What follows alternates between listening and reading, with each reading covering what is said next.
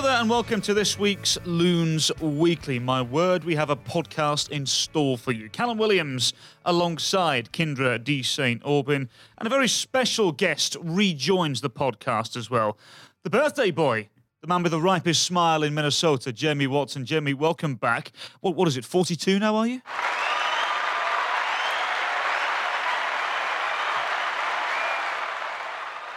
It's my 33rd birthday, and all I wanted for my birthday was to sit in front of the button bar. So now, with this power I have in front of me, anytime you hear the round of applause, anytime you hear the laugh track, Cal, anytime you make a joke and you hear, that will be because I have the button bar on my birthday. This is the one day every 365 days a year that I get to have this. So thank you for allowing me to enjoy this. So, apologies in advance. We've given Jamie Watson all the power in the world right at the very cusp of his fingertips. and we can't hear. exactly. And we can't hear when these nice little bits are bits and bobs are starting and ending because Jamie's the only one also with headphones. Um, Well- that's how that's how we like it here. But matter at hand, Cal. Everybody's all smiles here today because it's another win for Minnesota United. It is. It is indeed. Uh, third victory out of five. And this one, for me in particular, Kendra, was the most eyebrow raising. First of all, when you look at it on paper, not many people go to Red Bull Arena and win.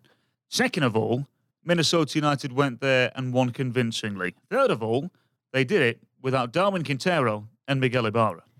Well, and I think in last week's podcast, you kind of rattled off a number of stats about how hard it is to win at the Fortress at Red Bull Arena and the success they've had there. Even when they've been, you know, maybe had times where they've struggled a bit or been on a bad streak or something on the road, they always come home and win at home. But teams have figured them out. You know, Orlando figured them out at Red Bull Arena, and now Minnesota United winning with a tremendous game plan. And I thought Adrian Heath said it the best, and I know we all talked about it in the post game show.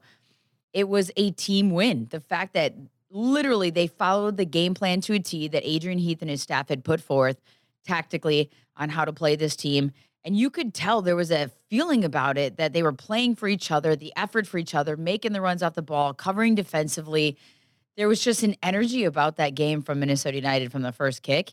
And um, first of all, it was a great one to call. It was so much fun to call and be a part of from a broadcast standpoint. And those those games are a real gem for us, I think, as broadcasters. But to come away with three points on the road at Red Bull Arena, regardless of what kind of skid they're in, I thought it said a lot about about this club and about uh, the staff and just the roster and what they've put together, even minus Darwin Quintero and Miguel Ibarra. And you mentioned it as well afterwards, Jay.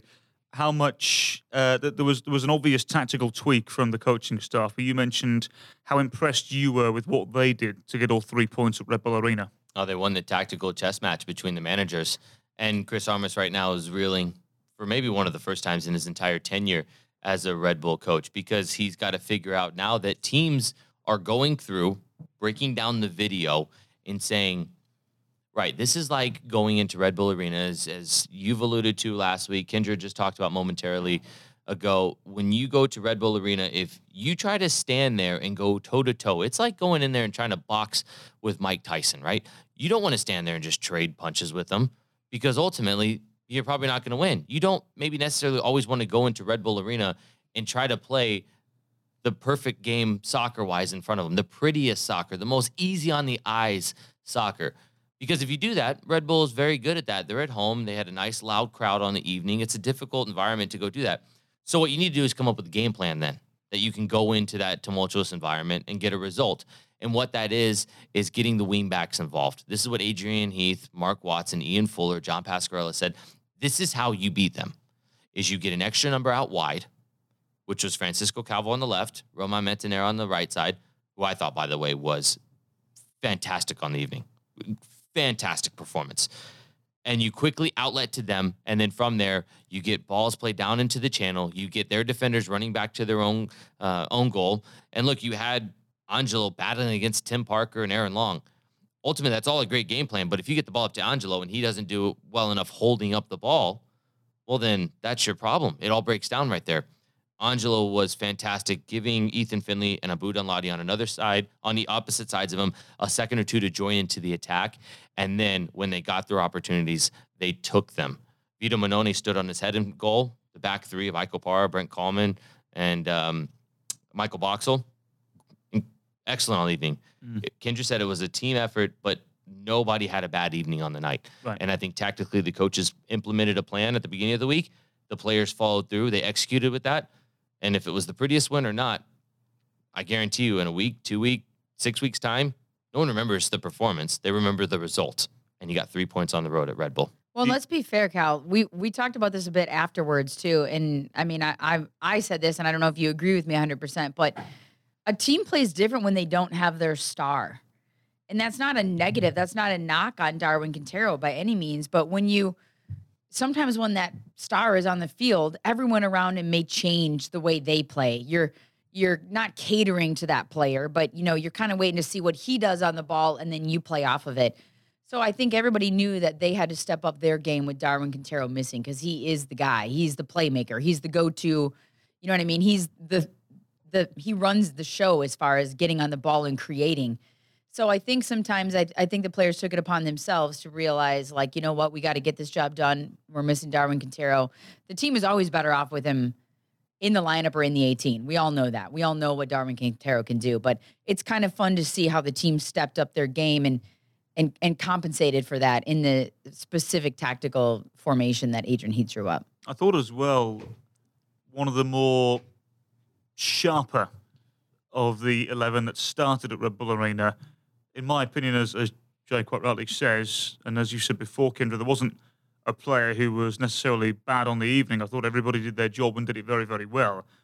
But I, again, after two below par performances for his standards, I know how you're going to say it. I thought Ozzy Alonso Yes. was very, very Yes. good again. And mm-hmm. and having somebody like him who has the experience he does, 10 years in Major League Soccer, every single year he's gone to the playoffs.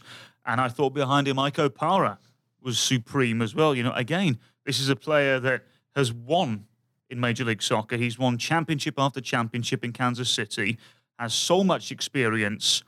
And I think the main difference for me on the road now with this team, obviously we've not seen them at home yet. We will do this weekend. We'll get to that later.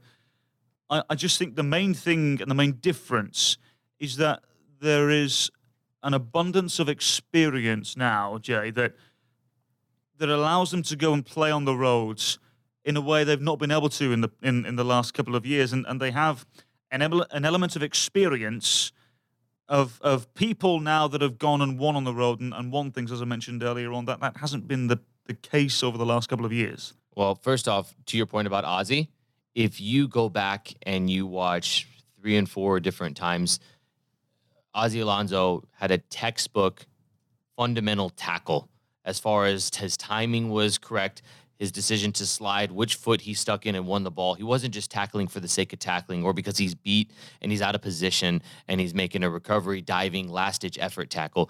This was purposeful tackling where he knew I need to get down, I need to slide, try to win the ball, shape my body where I will win the ball and be able to keep possession off of it. He was very, very good fundamentally from a defensive midfielder standpoint. But then I think the biggest thing Minnesota United did was put an emphasis on putting an extra number in the middle of the park with the three center backs. The outside wing backs tucked in defensively when they needed to, so they didn't get balls played penetrating through the gaps. So it was very condensed. There wasn't big spaces. But then the two, Ozzy Alonso and Jan Gregus, did a good job of winning the midfield battle. When we lost in New England and when the team lost at the LA Galaxy, it was because they lost the midfield battle. And I think on the evening, I don't think there was necessarily an overwhelming sense that Minnesota United won the center midfield battle, but they did enough to keep the game at bay to where there was not joy in, in the middle of the park for Kaku. There wasn't space for uh, Caceres to come inside and, and really operate. Most of theirs play was kept around the side. Mm. And that's the least dangerous spot for him. There wasn't time and space on the ball. I thought Sean Davis, for as good of a player as he is, I didn't say his name nearly enough. Right. Bradley Wright Phillips. I know personally, guys, that we say players' names. Sometimes you find yourself saying 15, 20 times a game. Bradley Wright Phillips, we said that maybe in the pregame. Expectations were we'd say it a lot. but we didn't say it a lot in the run of play. And I think that's because Yananazi and the combination of the three center backs clogged up the middle of the field, took away all of the things the Red Bulls like to do. And ultimately, that's what won the game for me.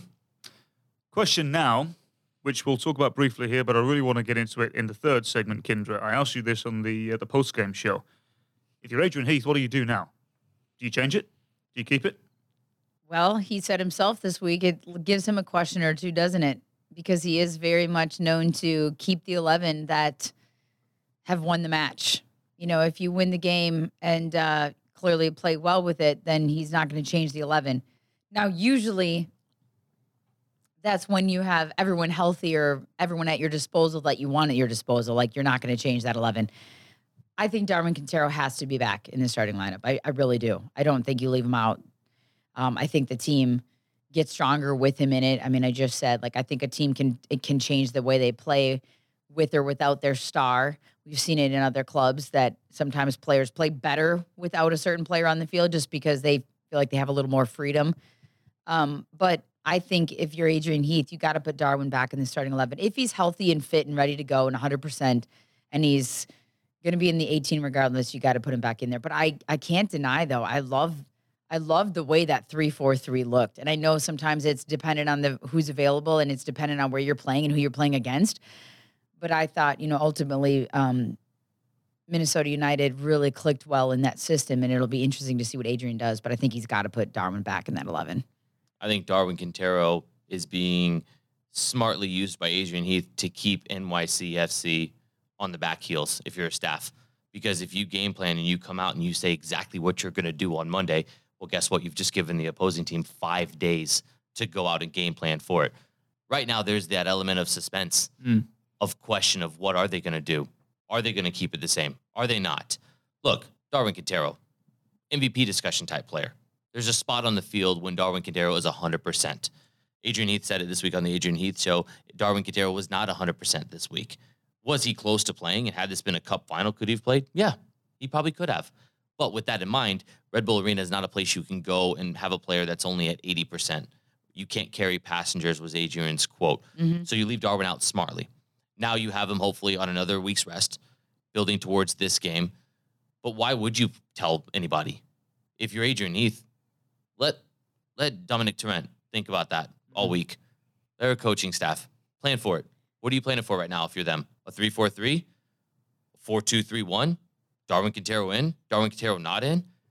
Everything about it is exactly what a coach should be doing right now. What do I think he's going to do? I think there's always a place for Darwin Quintero in the team. Right. Does Adrian Heath think the same? Maybe. But what's the point of telling somebody? Why would mm. you show your cards on a Monday, on a Tuesday? Let New York City FC think is Darwin playing? Is he not playing? What's the formation until one hour, 3 p.m. on Saturday in Allianz Field, where there's fans jumping up and down in the stadium. It's packed house. The coaches are trying to figure out here's the team sheet. What are they going to do now? Now that we officially know what it is, and let them try to game plan in an hour instead of five days. It's genius. It's exactly what a coach should do right now. Well, there's a thousand things from that match that we could go back and, and take positives from and very few negatives. And I think, you know, we've said it time and time again, an all around team performance with the guys, with the 18 that he had and the substitutions he made. Romario Ibarra is another one that we haven't even hit on yet. And I think, you know, Angelo Rodriguez, rightfully so, has had a tremendous season to start off. I mean, he he he was the only bright spot in the first half of New England, really, ultimately. And I think even in the LA game, his hold up play, he's come in fit and understood that he, you know, needs to be ready to go um, from the first whistle and a different energy about him, maybe having come off the bench early in the season. Well, like, wh- what was your favorite bright spot of that match? I mean, you get to call the action play by play, but if you had to pick a moment or a theme or a, a something out of that match with the Red Bulls, Cal, do you have something that really stood out from you, you know, for you watching that entire thing? You mentioned it earlier on. I think it was just the pace of the game. Mm-hmm. I think for us as broadcasters, it was a joy to call, really, wasn't it? And, and those games are easy to commentate on because the, there's so many possibilities, um, and, and there's there's so much to talk about. Um, the pace of, of a game like that is, is always a joy to call, and uh, I, I really enjoyed uh, the wing backs. I really enjoyed the abrasive nature of particularly Romain Métanire as well. I thought he was supreme. I really, really did. And uh, let's hope, let's hope that whatever the formation, whatever the system on Saturday Mm-hmm. at Allianz Field, it'll be a victory for Minnesota. I, I just I just said Allianz Field again, and I'm getting I'm getting shivers down That's the because it's 28 degrees outside. well, that's true. Yeah, That's where they'll come it's snowing. That's where the shivers are coming from. Absolutely. Well, I just it, it- it just makes me get excited and giddy. And I'll tell you what we'll do. We'll take a short break and we'll talk about Allianz Field in the next little segment, as well as some of the headlines around the world of Major League Soccer.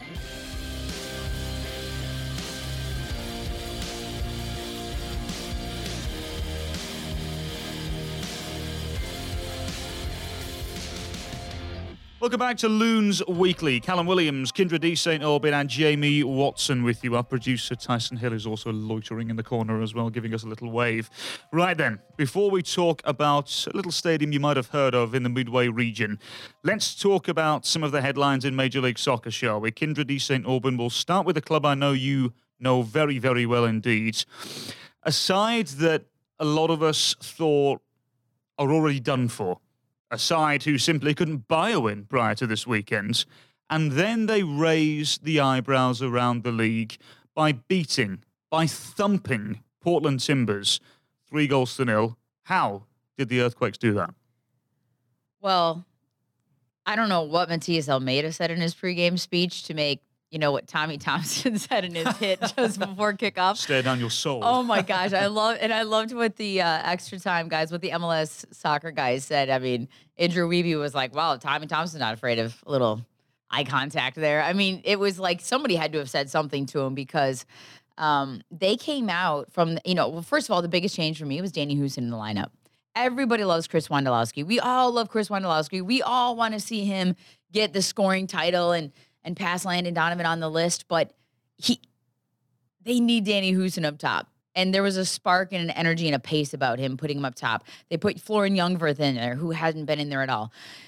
So there were some changes to the lineup, to the roster, I think, but T.S. Almeyda had to make. And I don't know if finally he realized. I think they had scored two goals in all of their previous matches, and they scored three goals in one game. Granted, it's against the Portland Timbers, who have their own struggles going on as well. But, you know, I mean, talk about a sense of relief. I was texting with some people um, from the earthquakes, and it was like, thank you, Lord. You know what I mean? Like, because there's this weight that is lifted off of your shoulders when you are under that kind of pressure. And we know it, we've seen it. You know, we've seen it with Minnesota United in the past when you're on this kind of a skid or a slide. Theirs was exceptional. And you have a new head coach and all these things going on and lineup questions and formation questions and tactic questions. And I mean, that first goal, you could see even Matias Almeyda's response and reaction. It was like, and you know what's what's cool about it? Wondolowski was the first one up off the bench, cheering his teammates on, and that's the kind of guy he is. So um, it was fun to see. I think people, everyone watching, was probably pulling a little bit for San Jose because it's been so abysmal for a few years now. They've they've struggled. Um, so it was it was a good win for them, and who knows what Portland is going to do? Because my goodness, they still have what eight games left on the road or something. Yeah, and I was just about to ask you. So before we talk about LAFC, the Timbers, Yeah.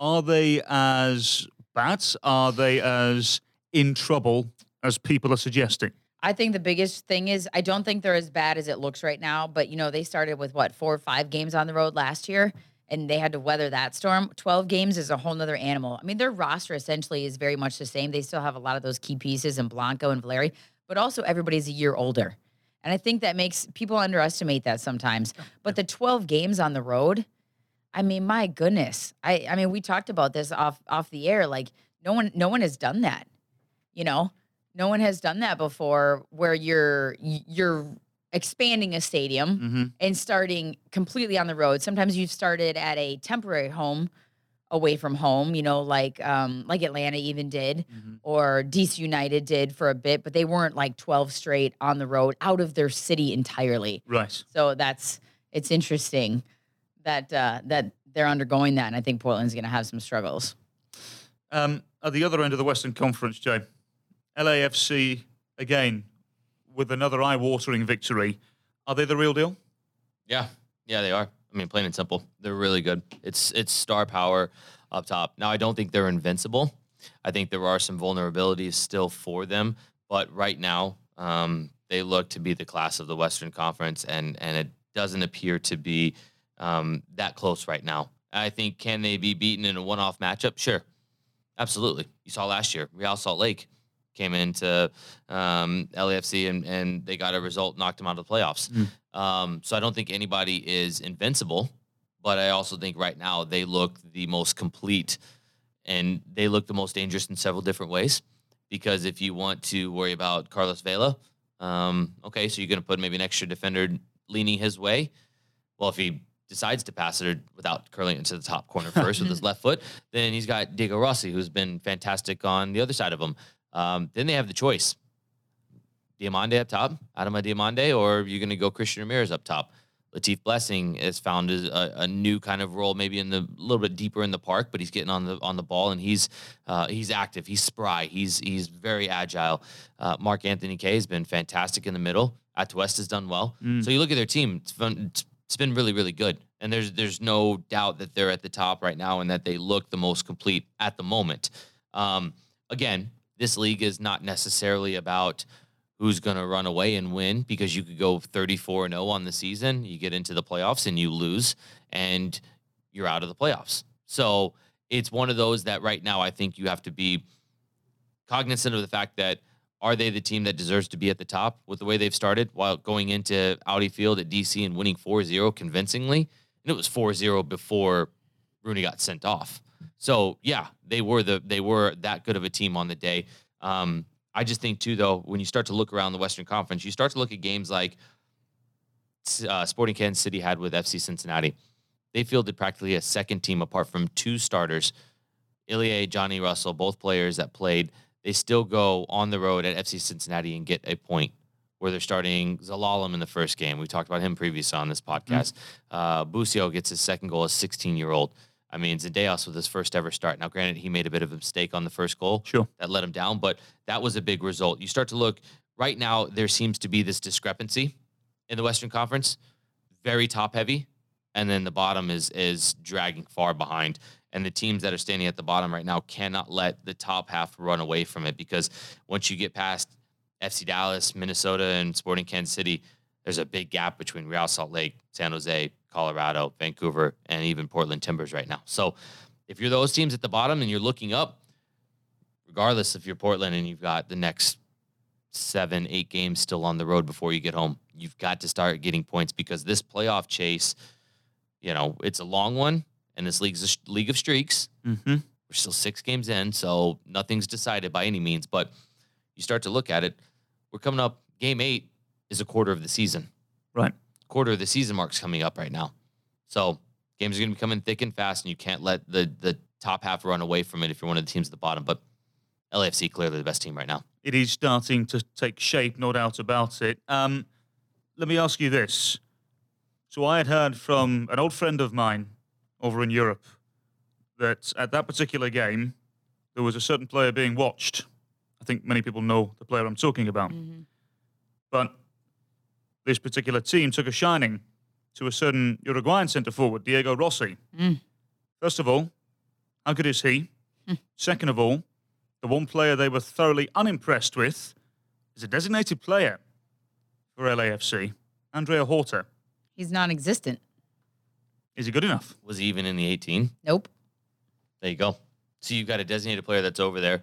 And I get sometimes with designated players coming over, and Horta came over at 18 years old from Benfica huge club, but you start to say, right now, as an 18 year old, can you adjust to a different way of life? I don't know if that's the issue. I don't know if he's just not good enough. I don't know mm. if the talent around him in MLS is on his team in particular is just too good that Bob Bradley says, hey, look, I think Mark Anthony Kaye is better than you. I think Atuesta is better than you. Yeah. I, I think Lee Nguyen's better than you. I, I think these guys deserve to be in the squad. I don't think you do on the day until you start to prove that week in and week out. Diego Rossi, I think, gives you a dynamic perspective of a 20, 21 year old young designated player in this league that they didn't miss on. LAFC hasn't missed on much. I think they've missed with Horta. Now, I'm not writing anybody off at 18, 19 years old. Correct. By any means. But I think right now, in the investment that they put in on him, they have not gotten the return they wanted on him. With Diego Rossi, I think they've gotten more from him than they could have possibly imagined. And I think that it's not a case of he is he's giving you more than he possibly can. Like he's not he's not exceeding his expectation. he's exceeding it in the fact that he's he's delivering both goals and assists and, and getting wins for the club. But I think they knew he could be this good. He hasn't gone past his ceiling. And I think that's why teams that come over and scout from Europe or reportedly from, I think it was Pablo Maurer from the Athletic reported that, you know, Manchester United was there. Mm-hmm. That's the report says how we read it just like everybody else. If they were there, Diego Rossi on the day was the player you would have looked at and you would have thought, this is who the hype is about. Yep. Carlos Vela is who the hype was about. It wouldn't have been Luciano Acosta on the day. Well, there are more. There are more watching, and the good thing is, is that now this is happening more often than not, Kyndra, where people are coming across from all four corners of the world now to look at talent in Major League Soccer, and, and again, it's it's such a significant sign of growth for this league. Well, and I think we talked about that before the season even got underway in one of our early early discussions, or maybe it was our first pregame show in Vancouver. It was just about we wanted to absolutely highlight this league and the fact that it's a selling league heading into it. The off season that that was one of the busiest times for this league, and it's that's a positive. People should be viewing that as a positive because you you selling players for a lot of money, then you have more money to buy players and get more talented players in. So you know, when we talked about Almiron in the offseason and and others, and there was rumors of Acosta, Luciano Acosta heading overseas as well. And it, you know, it fell through at the last moment there, but all, all good things. And I think that uh, people are really starting to recognize this league and realize what, what's going on here. And this is, this is a big thing. This is a real deal. So starting to get more and more players at young ages coming over and playing and contributing. And it's not this retirement league. And, and i feel like you you fight the good fight all the time cal because mm. you know being from england and trying to sell our our uber driver on the way to jfk i don't remember where he was from. Where is he from? Can you remember that accent? No, i mean it was like a it was south american or Yeah. but but he was like "Are you guys here for soccer and we're like yeah we were just we were here and he, we were like nycfc who or you know red bulls who like literally had no idea about MLS. And you're like, he's like, no, no, no, I, I watch every Premier League game.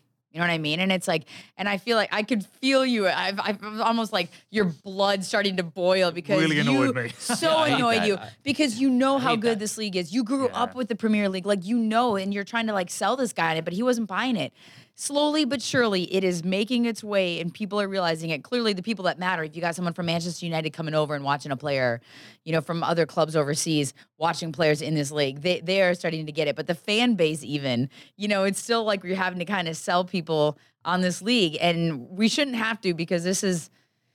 You said it to the guy. You're like, you got to watch me. Just watch Like, a game. Right, Go to a game Just go to a before you say that. Like you, literally in your town. It's you'll like wake right up there. at 6 a.m. every Yes. Saturday. What Yes. about going to a game at 7 p.m. on a Saturday? Yep. Or turning on the Yes Network or MSG or whatever those clubs are on. Like Yep. it's literally on your network. Like this absolutely kills me because I tell you now, uh, and I, I would put money on this. I, I I have no problem sticking my neck out and saying this.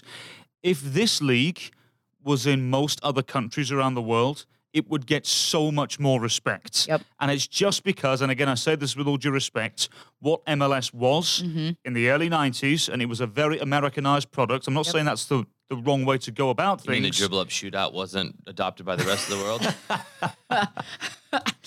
It just I didn't. think we might go back to that. it it it didn't it didn't work for the rest of the world. The rest of the world were operating um, at a, a certain level uh, to certain rules, and and Major League Soccer didn't do that for the first few years, and that's fine. That's okay. I understand why.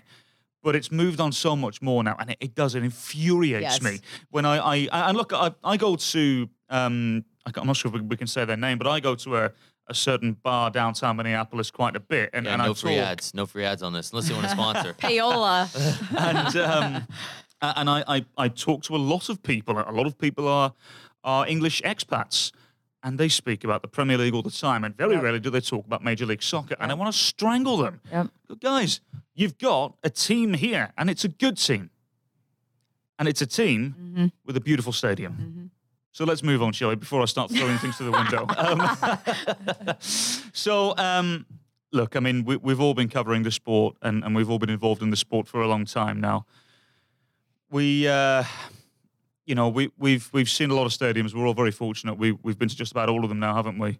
Um, I I don't think I don't think any of us ever thought that something like this would be within touching distance. I don't think any of us ever thought that this type of facility would be here. And I'm interested to get your guys' opinions because you, you, you have two very different experiences in, in this state in terms of soccer. Um, Kyndra, I'll, I'll start with you when you were growing up here, playing for the golfers in particular as well, and and soccer was was obviously a thing. There was the minor league team here, Mhm. but did you ever, ever in your wildest dreams think that we would have a moment that we are about to have on Saturday? No, it literally never crossed my mind. Um, you know, when you're in the soccer world and in the soccer community, you feel like soccer is a big deal here. Immersed in the Thunder, immersed in the A League, immersed in the Thunder summer camps. Like these guys, you know, Manny Lagos and Amos Magee and all these guys, Johnny Swollen and all these guys that were big in the day when I was growing up. Like they are, you know, you go to a camp or you're coaching a camp and they're like an, an idol. You know, you're looking up to them, but you are at Blaine, you're at NSC, you're you're knowing that these stadiums and things exist in other places, but you always kind of view like that's that's over there, right? When soccer specific stadiums finally started getting built and you would watch the Women's World Cup in 99 and in the United States and the Rose Bowl being sold out and what soccer could be or possibly be 94, 98 men, all that kind of thing. But I don't know that I ever thought that it would get even close here. Knowing how big the soccer community is, I knew it was a big deal, but not like this. Mm. And even just the other day after we had that premium premium event at Allianz Field, and my husband and I were talking in the kitchen, and he was even like, couldn't find the words because he was like, literally did not think this was this could happen after coming out of the stadium because he had been in Allianz Field that day for the premium event. Mm. Just literally speechless because he's been in the soccer community his whole life as well. He was drafted by the Thunder way back when and just never knew that it could be this. And it's it's truly amazing. It's really remarkable and they're really it's really hard to put it into words. And I said to someone just the other day when I was at Allianz Field again, I don't know that it's going to really seem real until it's filled with 20,000 people on Saturday and the team is on the field warming up against an opponent, not doing a training session. You know, we're not talking about anything else except the game that is taking place and watching back at all the video we've seen of TCF Bank Stadium Mm. and the games that we've done there. It's pretty crazy that now we're going to be in our own home with our own team and their own locker room with their logos on the wall and their logo on the field and their colors everywhere. It's going to be pretty special. I, I honestly, I don't know that I ever saw this coming to fruition, ever saw this happening in my wildest dreams. We were there earlier today for the media tasting events, and we're all firmly full now, by the way, aren't we? I By the mean, way, the food's fantastic. oh my word, it's Oh. fabulous. They've literally catered to anybody and everybody who wants any kind of option. It, It's, it's staggering. All, all around the general concourse as well. You know, today we had uh, food from all four corners of the world. So by all means, please go and try it because it's it's exceptional. Um, I, I I bring that up because I was uh, on the the brew hall roof deck, um, just taking a phone call, and I saw they started putting the team logos up. Um, up by the score clock and the scoreboard, and it, it, it Mm, gave me chills. I was like, I can see the Minnesota United logo is up there. I can see the NYCFC logo here. It's going up. It's happening. It's really happening now.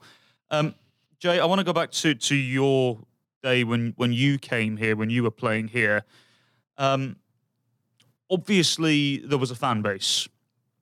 There were a group of people who were very loyal to soccer in this community.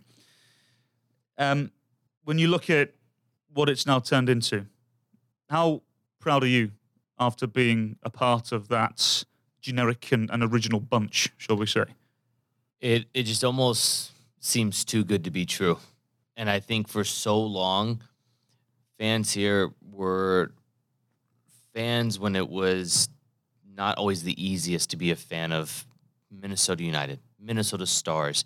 And I actually I want to take Minnesota United out of that equation. Minnesota Stars, the NSC Stars, Minnesota Thunder, because through those iterations there was always a, uh, an element of instability. Mm. Year to year, is there going to be a team? and the stadium was what it was. Um, National Sports Center is, is a has been a, a wonderful partner, but having said that, it's it's not a stadium that you would say rivals with any of the world class stadiums around that other teams have in this country, um, nor close to it. But it had its it had its great little nostalgia about it because it, it was ours. It wasn't much, but it was ours. And that's what we felt. And that's what the fans felt.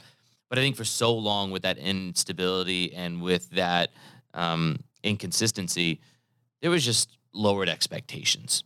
And you never really felt like, well, we're this is kind of the best we're gonna get, but at least we have it. So it's you know, it's okay.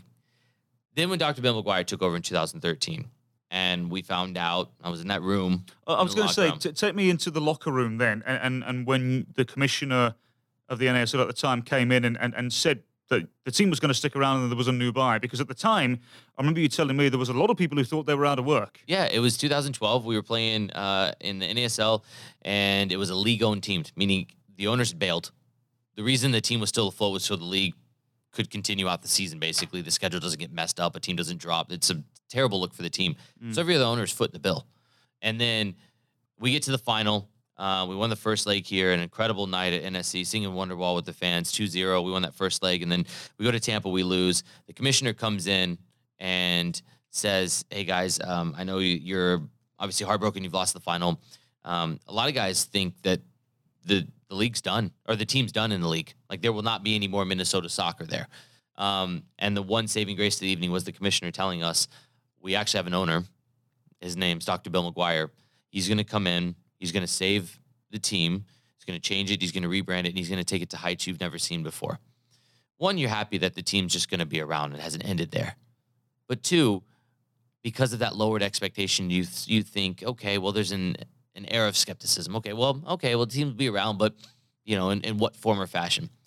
Since Dr. Bill McGuire single-handedly saved soccer in Minnesota, he has taken it to a level that none of us thought could be true.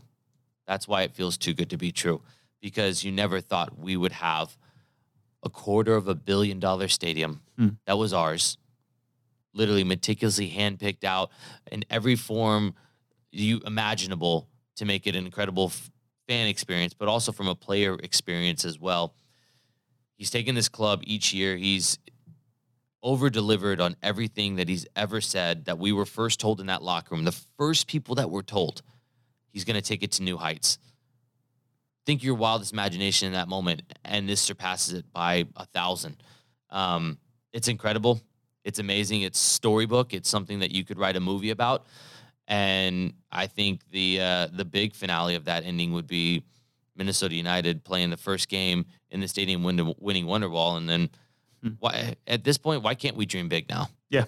because we we have we have we're already in our wildest dreams, so why not make that wildest dream even wilder? Because right now, with Dr. Bill McGuire and the ownership team we have, Chris Wright as CEO, and Maureen Bryant, everybody, Adrian Heath, like Manny Lagos, what's going to stop us from going bigger and bigger from here? It's incredible to think, it's incredible to dream, but why not? We have the ability to now. Yeah, it'd be great, wouldn't it? Let's let's start thinking about kicking footballs up in the clouds, shall we? And just seeing where it goes. I I, I love that. I love that sense. sentiment. I love that idea. It's um, you know, it's it, it's it's only good for the league as well. But um, there's so many fans here, Kyndra, that as you mentioned, never thought this would be here. Um, from from someone who was obviously from here, you, you were away at the time. You were working elsewhere when it was announced that MLS was coming here.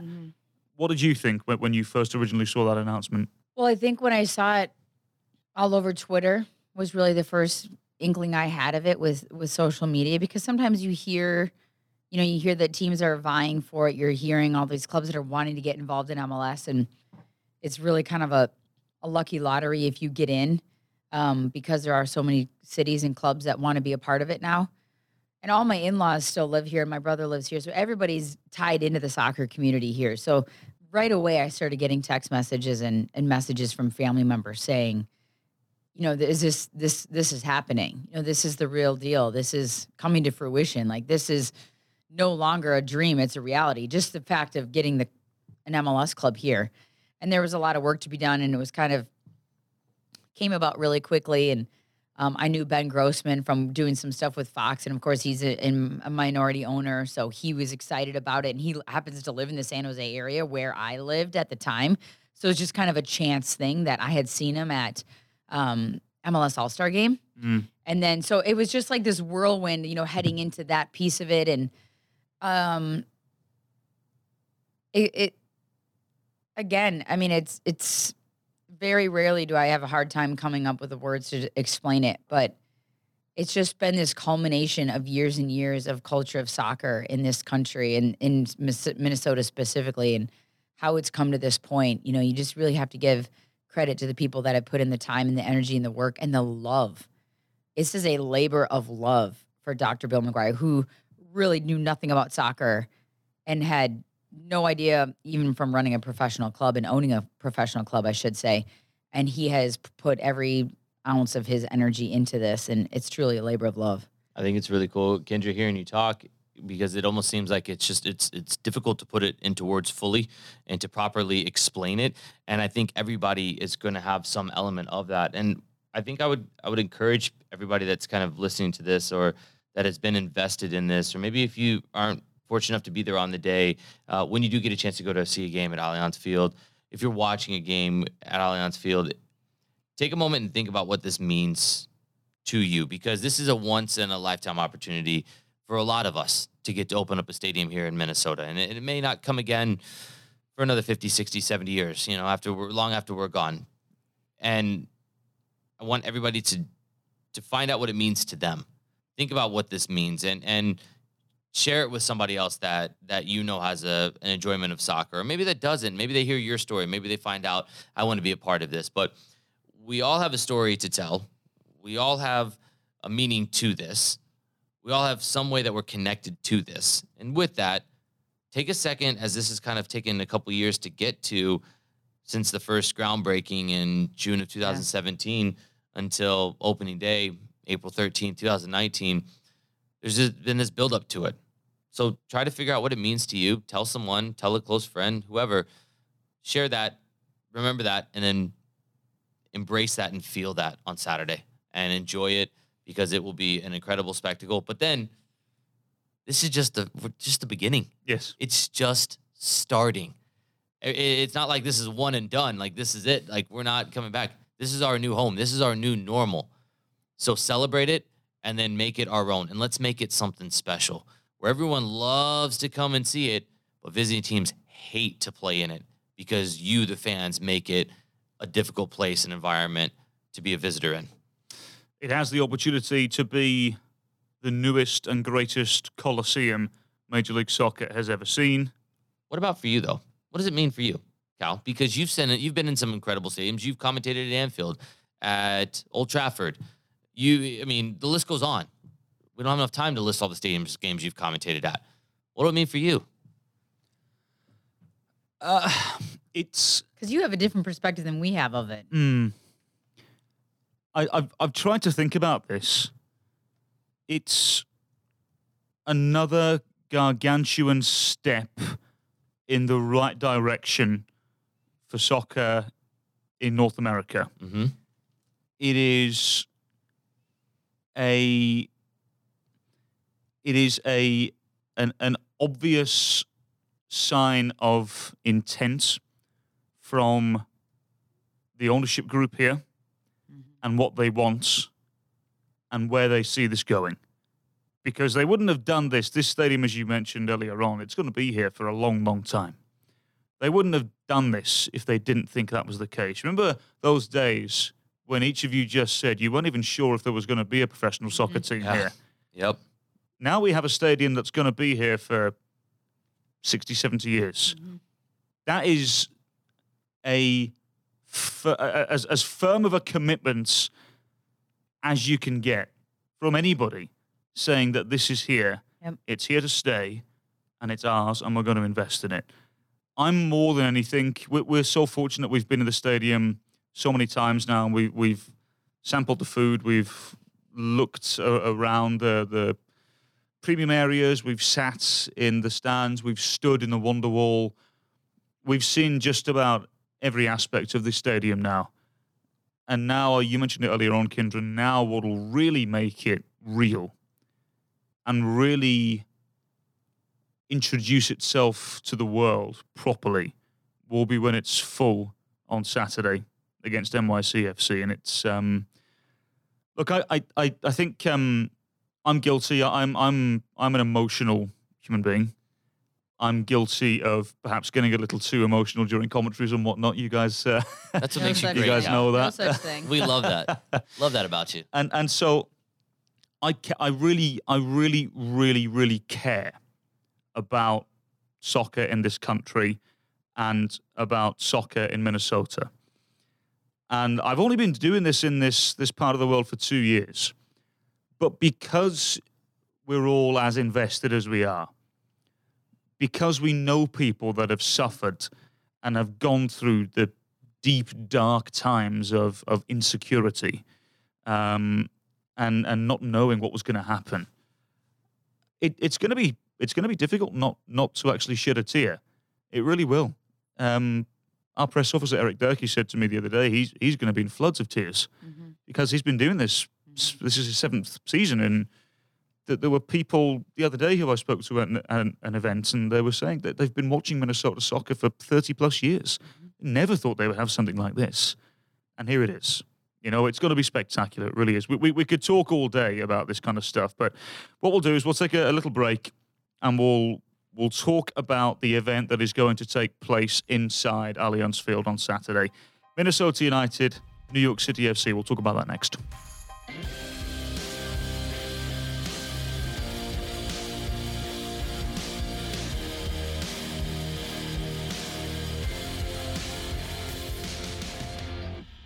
Welcome back into the final instalment of our Loons Weekly podcast. Callum Williams alongside Kyndra de St. Aubin and Jamie Watson. So, finally, here we are on the cusp of history, April 13th, this Saturday. Minnesota United come home for the very first time. Allianz Field awaits, and the opponents are New York City FC. So, first of all, Kyndra de St. Aubin, talk to me about NYCFC. What have we seen from them so far? Another team that's struggling. I mean, I think if you, I, I read an article, 2018, they were undefeated through their first five games and had 13 points this year through five games, winless and four points total. With nearly the same roster. I mean, granted, missing David Villa. That's a huge piece, right? Hmm. But Who? Roughly, yeah, exactly. Nine, I believe, starters, you know, regular starters have returned. So still trying to figure out some of the pieces.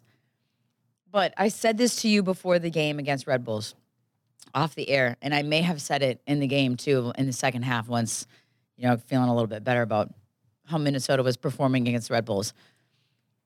When are we going to start where we're not worried about what position we're getting the opponent in, and opponents are worried about how they're catching us? Know, it's always like, man, we're catching Galaxy at a bad time. They just had a terrible loss at Dallas. Man, we're catching, you know, we're catching whoever, you know, Red Bulls at a bad time. They're they're on this terrible streak and they can't figure out how to get a win. Man, we're catching, you know, like they're they're gonna turn this thing around. We we're gonna give them their first win, whatever it might be, you know, like New England Revolution. Mm. But when is it gonna be? And is it finally Minnesota's turn maybe where they're like, man, we're catching Minnesota at a tough time because they're coming off a massive win over again, you know, uh, over the Red Bulls on the road. So I think as as much as I want to look at NYCFC and I still think they have some, you know, I thought I thought Mitrita actually looked decent in their game that they just tied at home, a scoreless tie. I thought he was on the ball quite a bit. He's a new piece for them. I think he can be really dynamic and a little bit more direct and break up some of the defenses. So if you're looking for somebody exciting to keep an eye on now that David Villa is no longer in the lineup, think he can be a key piece. We always talk about Alex Ring. Yeah. He holds down the forward. He's a little bit ineffective so far this season, whether he's playing in the six or the eight. Where does he work best?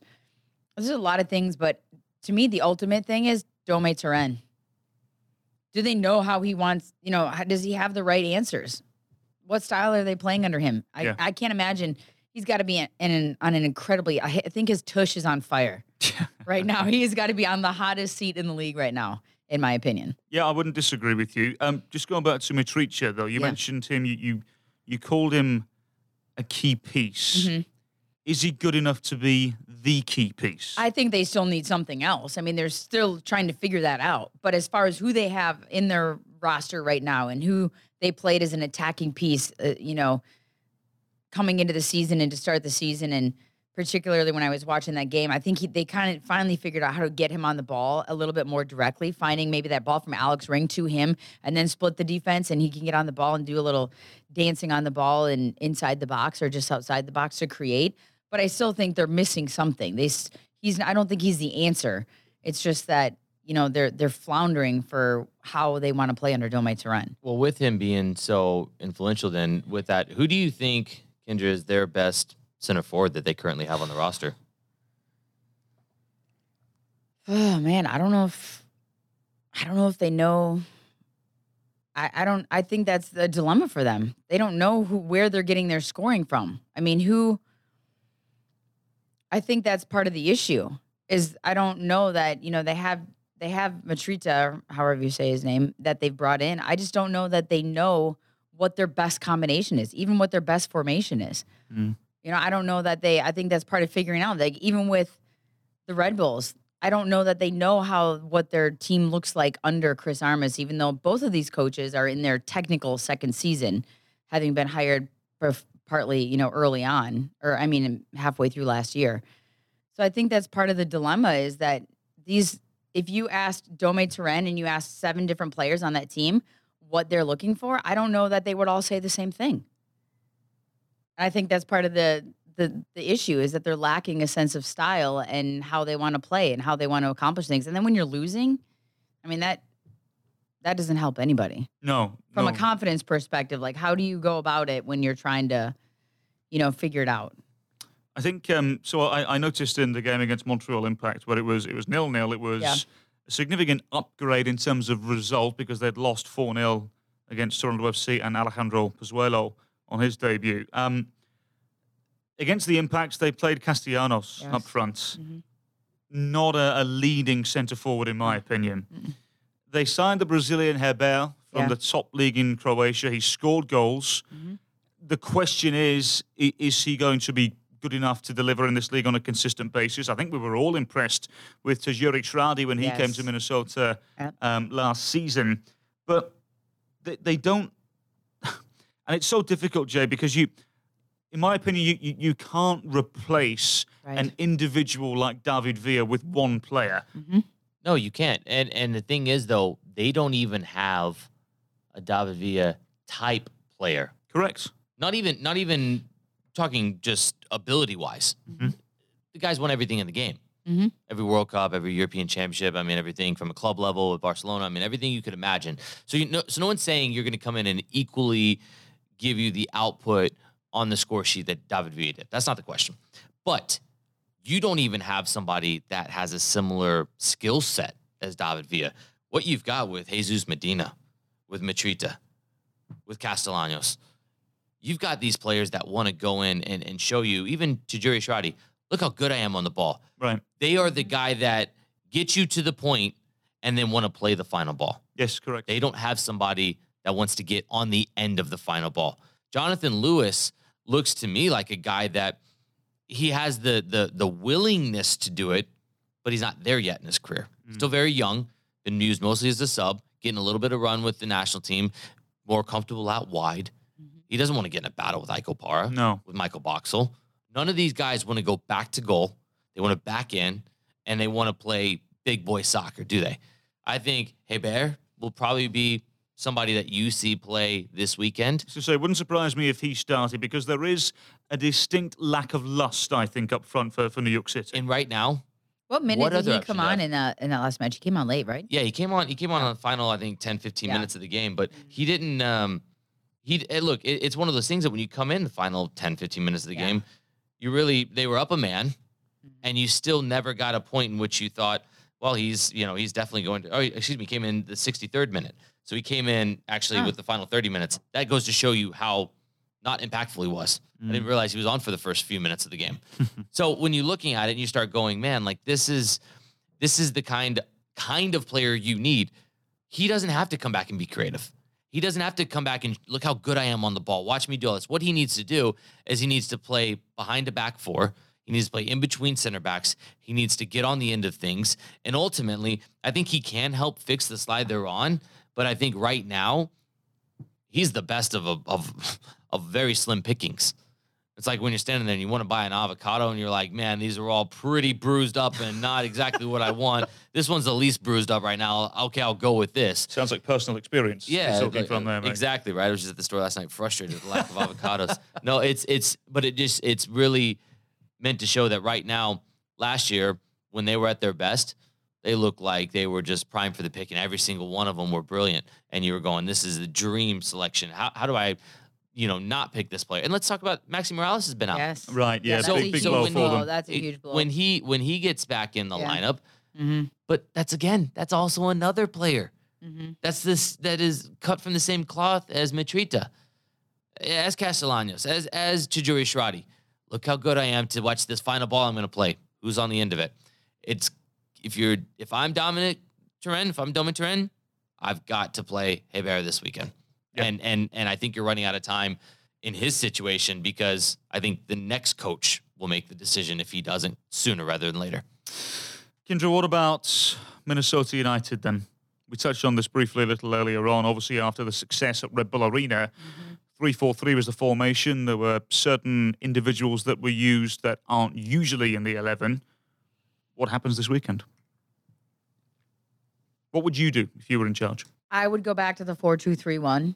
That's what I would do. I think you know the three center backs were a product of who they were playing, and they were on the road at Red Bulls, just trying to get a result. And Adrian Heath might have even been happy with a draw on the road because of that Red Bull side, and you just never know with Bradley Wright Phillips. So I think the three center backs and the two wing backs in that three four three, maybe a little bit more of a five in the back defensive shape.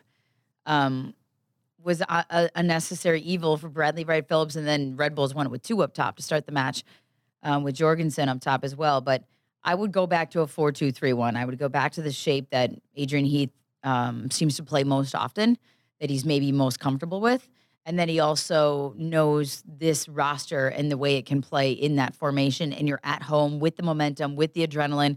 You're against a NYCFC team that we just discussed doesn't really know what they're doing offensively and what they can bring. So get on the front foot early, be aggressive, get on that and, and use the four two three one again with Romain Métanire or whoever you know is on the. I mean, the outside backs are pretty much the same. Romain Métanire and Francisco Calvo, let's say, still getting in on the attack. They just may not have quite as much space, depending on who plays in front, pinching in, allowing the space for the outside backs to get forward and on the attack and throw the numbers forward and get on the front foot and use that crowd and use that adrenaline in your favor. But adrenaline can be a tricky thing too. Mm. You know what I mean? All that excitement, take a deep breath, get within yourself, calm down. A little bit of what Brent Kallman told me yesterday at training, like just want to play well, just want to get a result, but you're gonna have to kind of take a deep breath when you walk in there and and get on the field for for training or for warm-ups. Jay, you, you simply can't play this game without Darwin Quintero on the field, can you? No, certainly not. I mean, if, if, if that's my decision, I mean, look, Adrian used it as motivation, and, and I'm sure he did before New York Red Bulls. Give a good account of yourself so I can't leave you off the field. If you want to enjoy the pageantry and being in a stadium for the opening game, you know, go out and win this game in New York. Make it difficult for me to leave you out. But I think you got to go 4 2 3 1. Kyndra, I agree with you. Um, I think that you got to find a way to get Darwin on the field um, to start and you see how long he can go for. You know that now you've got more options on the bench in attacking position with Abu Danladi getting back to, you know, looking like himself, Mario Barra bagging goals coming in, Angelo Rodriguez holding up. You got Ethan Finlay. You know, it's it's one of those things that right now I don't think there's a way you exclude Darwin Quintero, but I think that that's the option. I think you have to have him in the lineup, and I think you, um, I think you you you give yourself the best chance to win with Darwin in the lineup there, and we see Kevin Molino in the 18? Yeah, I think you do. I mean, I'm excited to see him back in action if he is, because we've seen him at training, haven't we, for the last how many ever weeks? I mean, this guy. He's been know. targeting this date, and he's Yes. got he's got the carrot at the end of the stick, the Gold Cup, which we'll see the U.S. Men's National Team here on June 18th play. So mm. I think that Kevin's got every motivation to get back into the side for his club and for his country coming up. So I think he's there or thereabouts. He's looked good in training, hasn't he? So yes, chomping Okay. At the bit. Absolutely. Before we go, uh, uh, we always on the podcast No. with predictions. So let's start with you, Misty St. Aubin. Um, gosh, I would love to get a clean sheet. I would love to say that they're going to get a clean sheet, but I'm going to go 3 1 Minnesota. Jay, 2-0. Cal? 3 1 as well. I think that's a fair scoreline. We'll wait and see. I hope you both are wrong. I hope I'm right, and I can tell you next week I was right, you were wrong.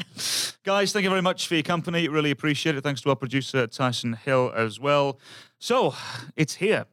Minnesota United against New York City FC, April 13th at Allianz Field. You can watch the game on ESPN from 4 p.m. Central, or you can listen to the coverage from 3:30 p.m. Central on your very own Score North, or if you're operating elsewhere in the United States, you can listen nationally on Sirius XM as well.